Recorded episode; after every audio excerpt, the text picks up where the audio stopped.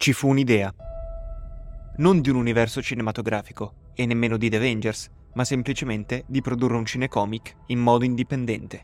Dall'inizio degli anni 2000 la Marvel Entertainment ha coprodotto diversi film di supereroi con alcuni studios cinematografici.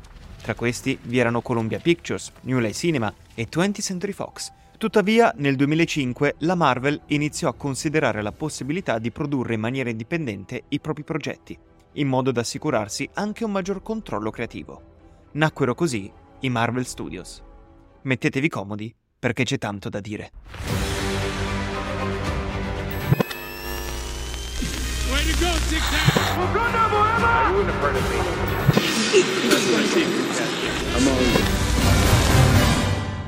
Corre l'anno 2008. Twilight è pronto a diventare la moda del momento ed in estate sarebbe uscito un film che avrebbe cambiato per sempre l'estetica di un genere, Il Cavaliere Oscuro di Christopher Nolan. Eppure il film di cui sto per parlare ha avuto un impatto molto più importante, ma nessuno di noi se n'è accorto. Iron Man è il primo film del Marvel Cinematic Universe, il primo film ad aver stabilito una formula, anzi la formula vincente di questo nuovo universo narrativo controllato totalmente dalla casa madre. Come disse John Favreau, regista della pellicola, questo film ha una ricetta che sarebbe poi stata assorbita dai film e dai progetti successivi dell'MCU.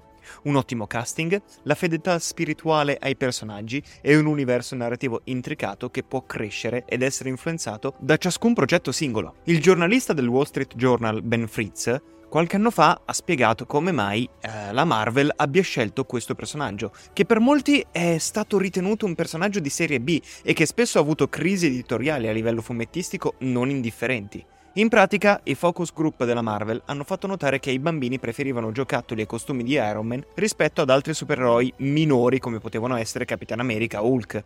La logica legata al merchandising non poteva essere sfruttata meglio di così. Parte del successo di Iron Man è dovuto al fatto di essere il film giusto nel momento giusto. È stato rilasciato nel maggio 2008, pochi mesi prima di Il Cavaliere Oscuro, film che ha alzato il livello del genere supereroistico. Il Cavaliere Oscuro è diventato il film con il maggior incasso del 2008, con Iron Man subito al secondo posto.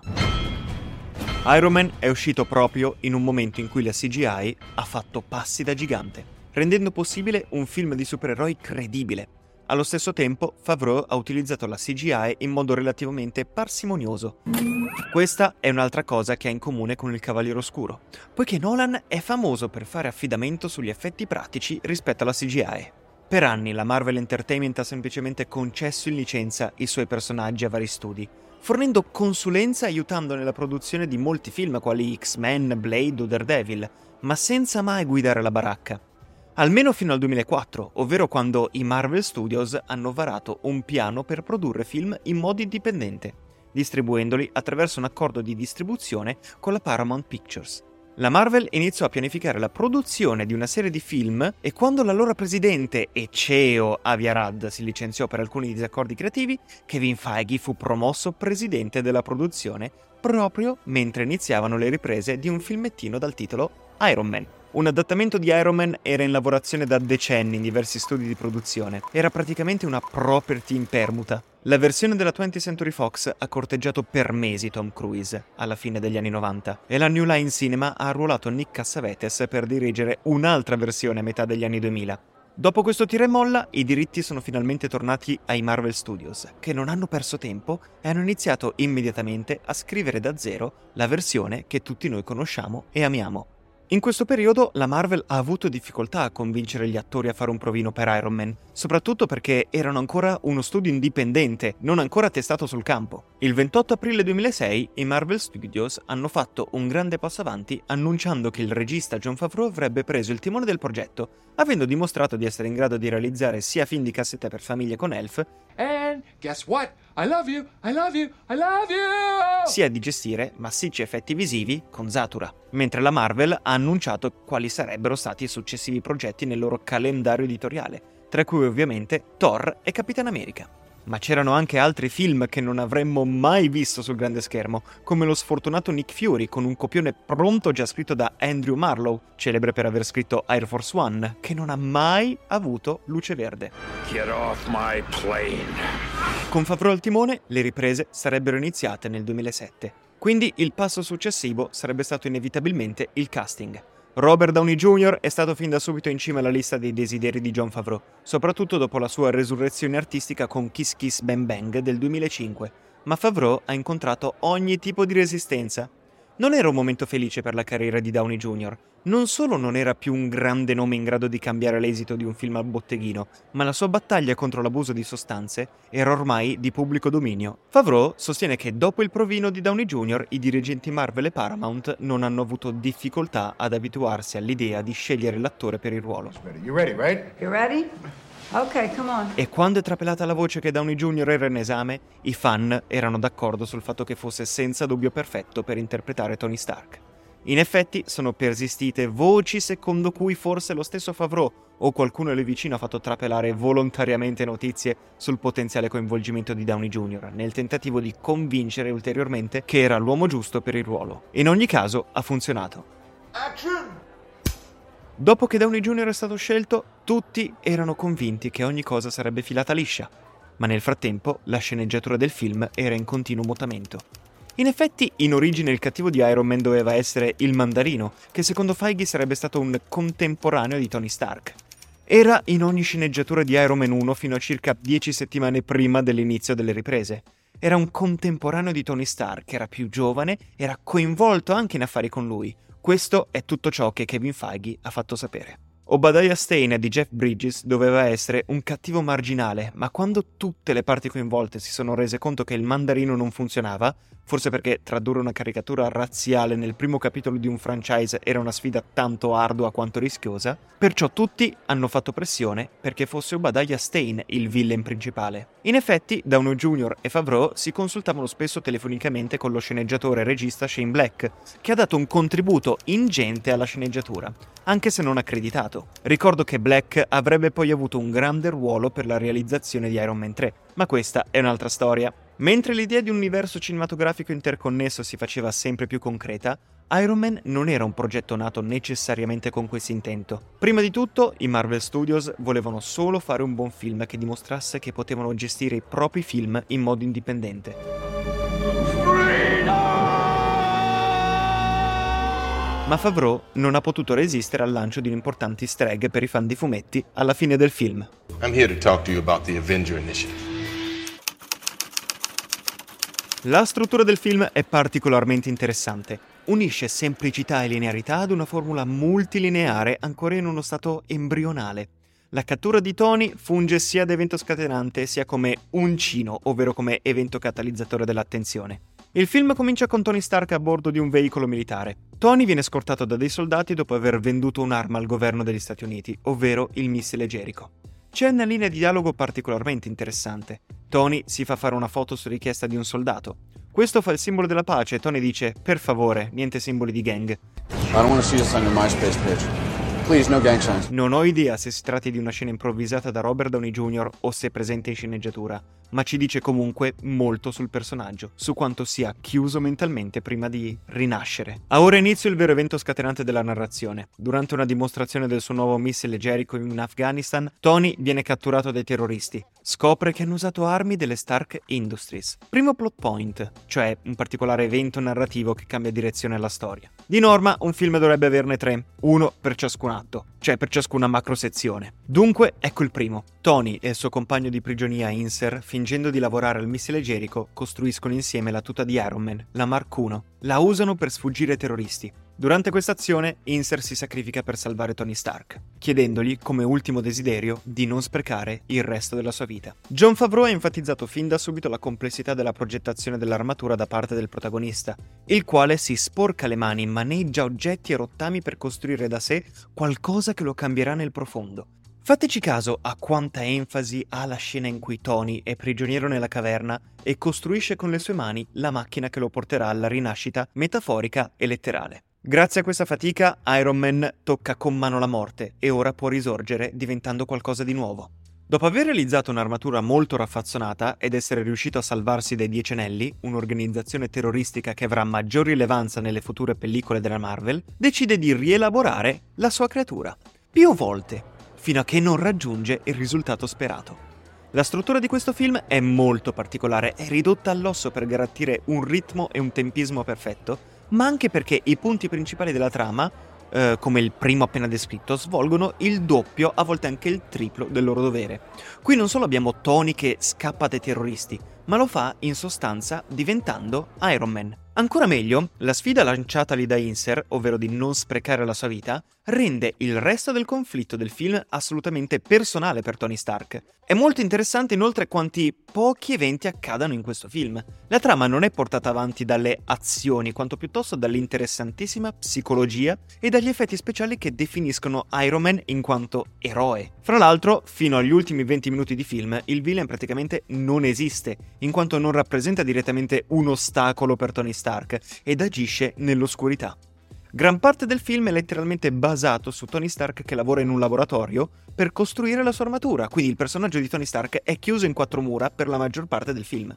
Solo una solida scrittura di un attore carismatico avrebbero potuto tradurre queste microazioni in un personaggio che si evolve, matura e rinasce. Dal momento che questo è un film complesso grazie alle numerose seppur stringate linee narrative, tra cui possiamo citare i problemi personali di Tony, la lotta di Tony Stark con i terroristi, la storia delle origini di Iron Man e la lotta di Tony con il suo mentore e socio in affari Obadiah Stane, non avrebbe funzionato se i suoi punti della trama non fossero stati così centrati.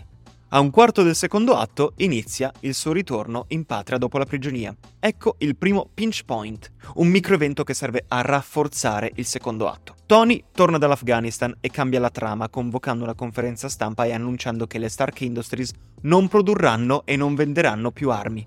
Immediatamente Stein respinge questa sua decisione, insistendo sul fatto che il piano di Tony è un suicidio professionale, il che fa subito di Stein un antagonista. A metà della narrazione, Tony termina la costruzione del suo prototipo della tuta Mark II e parte per il suo primo volo di prova. Quasi si schianta quando la sua tuta si ghiaccia una volta superata l'atmosfera. Questo è il punto di svolta principale, a metà della storia. Ora ufficialmente terminata la sua trasformazione, Tony Stark è ufficialmente Iron Man. Io, io, non sono certo uno che fa l'eroe, mi pare evidente. È esattamente in questo punto della narrazione che Tony scarta un regalo realizzato per lui da Pepper. Il primo reattore ARC rudimentale realizzato da lui stesso quando era prigioniero dei Dieci Anelli con una scritta La prova che Tony Stark ha un cuore. Il secondo pitch point vede Tony scoprire che le sue armi sono state usate per distruggere un villaggio afghano, nonostante la sua compagnia abbia smesso di venderle.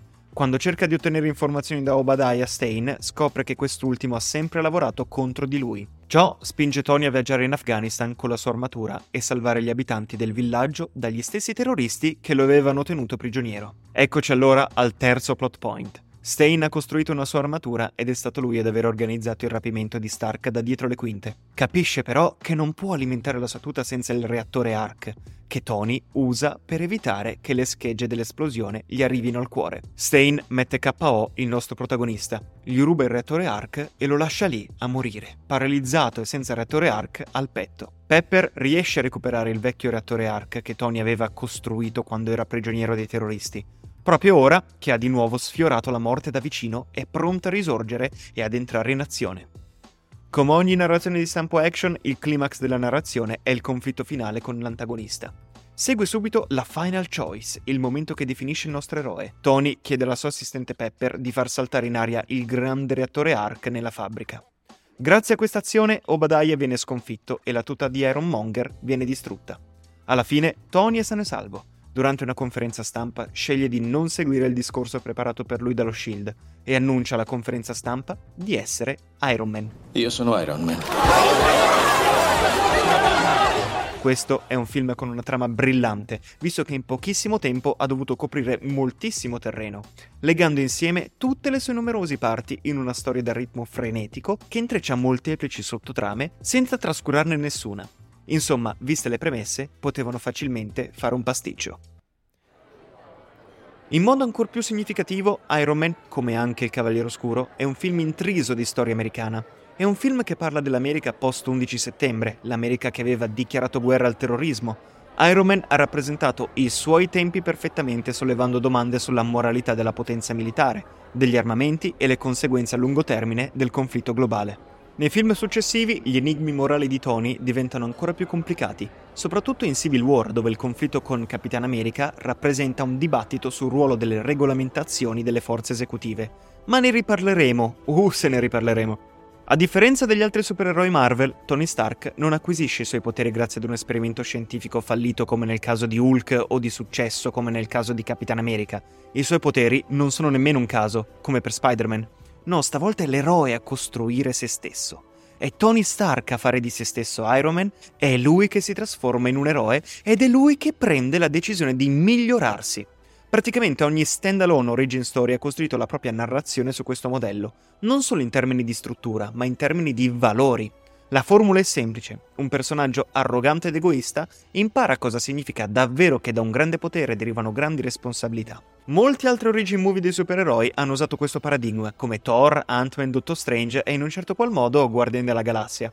A differenza di cinecomic precedenti, Iron Man non è un supereroe che è riconosciuto come un'icona, come nel caso di molti eroi di sequel, Batman e Superman, che sono spesso nomi familiari.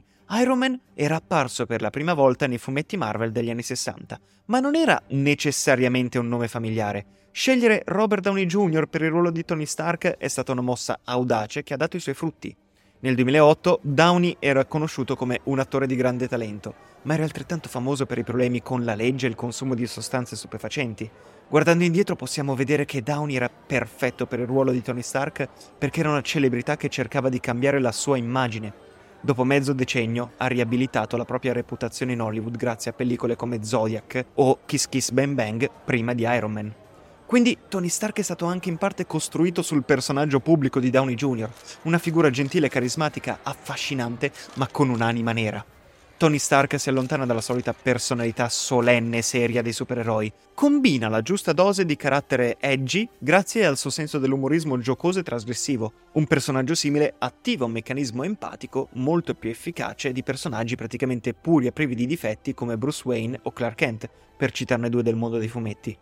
Anche il villain è stato un punto di svolta per questo genere di film. Nel Cavaliere Oscuro il Joker rappresenta la ricetta perfetta per essere un anti-Batman, una reazione diretta al tentativo dell'eroe di creare ordine, ha dato vita a chi invece sostiene che il caos sia l'unica soluzione. Anche in Iron Man avviene una cosa simile. Il villain in questione, Obadiah Stane, rappresenta la parte più oscura e contorta del protagonista. È la sua ombra, la parte di sé che disprezza e che teme di diventare. Insomma, come ogni buon antagonista, incarna l'opposto dei valori del protagonista. Di solito i film di supereroi hanno sempre messo in scena dei cattivi maggiormente estremi o surreali, ma i cattivi di Iron Man sono tipi molto realistici, un gruppo terroristico medio orientale o un vecchio ed avido uomo d'affari americano. Insomma, per Tony e per l'America ci sono cattivi su entrambi i lati del conflitto. Obadiah però ha una sfumatura non di poco conto, in quanto è fermamente convinto che la produzione di armi sia essenziale per proteggere il mondo. Questo è stato il primo di molti film MCU in cui l'antagonista è uno specchio oscuro del protagonista. Il villain infatti ha molto in comune con l'eroico protagonista, ma a differenza dell'eroe usa le sue capacità per il male. Obadiah crea la statuta di Iron Man basata su quella di Tony e la usa per un fine opposto a quello del protagonista. Alla fine del primo film, Tony rompe notoriamente con la tradizione dei supereroi che mantengono segreta la loro identità. Questo finale era la metaforica caduta del microfono che annunciava quanto sarebbe stato diverso Iron Man da altri franchise di supereroi che spesso riguardano la lotta tra identità pubblica e privata. Il film diceva che Tony era un eroe così carismatico che non aveva bisogno di quel conflitto predefinito per rimanere interessante. C'è un che di squisitamente americano in questo tipo di autoreinvenzione. Tony non muta né sviluppa abilità sovrumane. I superpoteri di Tony sono in realtà solo la tecnologia che produce, quindi Iron Man sottolinea l'intelligenza e l'ingegnosità dell'eroe oltre la forza bruta. Molti film sui supereroi parlano del percorso di formazione dell'eroe, fisico e spirituale. Invece Tony fa esattamente il contrario. Impara ad essere una persona normale, nonostante il suo fascino, all'inizio è un po' superficiale. Ha mai perso un'ora di sonno in vita sua? Magari ne perderei qualcuna con lei. E non ha ancora imparato a fare la cosa giusta. Quindi, con Iron Man, la Marvel ha dato il via ad una tradizione: creare archi di supereroi sui riti di passaggio umani universali. In poche parole, chi si crede un dio impara ad essere umano. L'altra parte della trasformazione di Tony riguarda il duro lavoro che Tony Stark fa per se stesso. C'è un doppio significato nel nome di Iron Man. Ovviamente da un lato si riferisce all'armatura di Tony, ma dall'altro Tony è anche presentato come una specie di uomo di metallo senza cuore, o senza forti legami emotivi. Questo ci fa pensare all'uomo di latta del mago di Oz. Dopo l'attacco in Afghanistan, Tony è rimasto letteralmente con un buco nel petto, simboleggiando questo vuoto della sua vita. Ma mentre si allontana dalla sua attività di armi e trova il suo scopo, vediamo che dopo tutto Tony ha un cuore. Il reattore Ark nel suo petto simboleggia questa rinnovata forza e luce dentro di lui. A proposito del cuore di Tony, la relazione con Pepper è cruciale ha stabilito la formula della Marvel per il romanticismo. La loro attrazione reciproca nasce dall'amicizia. I due amanti non si baciano nemmeno nel primo Iron Man e alla fine del film non sono ancora ufficialmente una coppia. Questo ha stabilito un precedente per le relazioni sentimentali nei film MCU, che si sviluppano lentamente e riguardano non solo la chimica fisica, ma anche l'amicizia e la compatibilità intellettuale.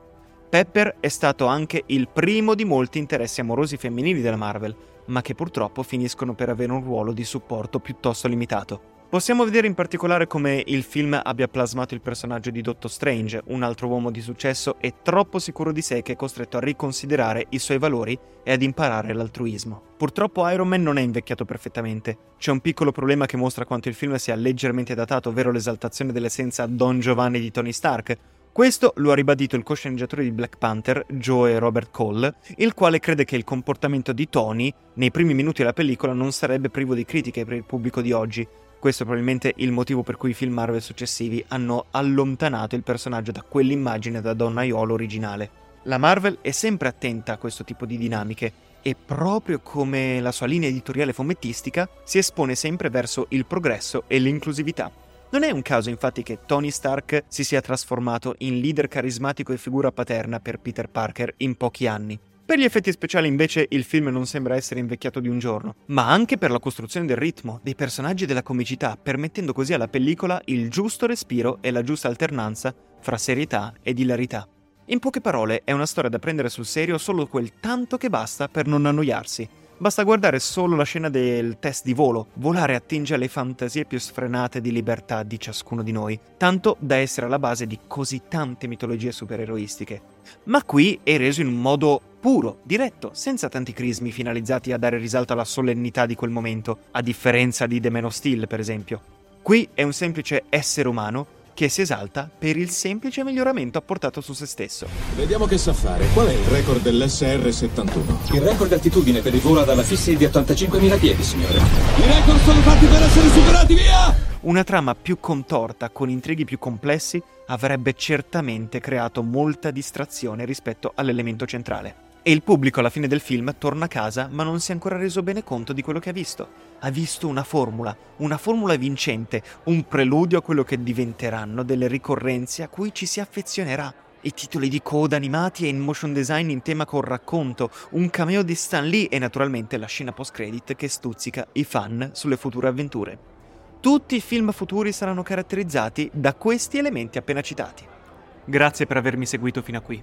È stato un viaggio lungo, lo so, ma spero ne sia valsa la pena. L'appuntamento è fissato per settimana prossima. Parleremo ovviamente dell'incredibile Hulk. Anche se è un film minore e per molti mal riuscito, ci sono cose da dire. E come?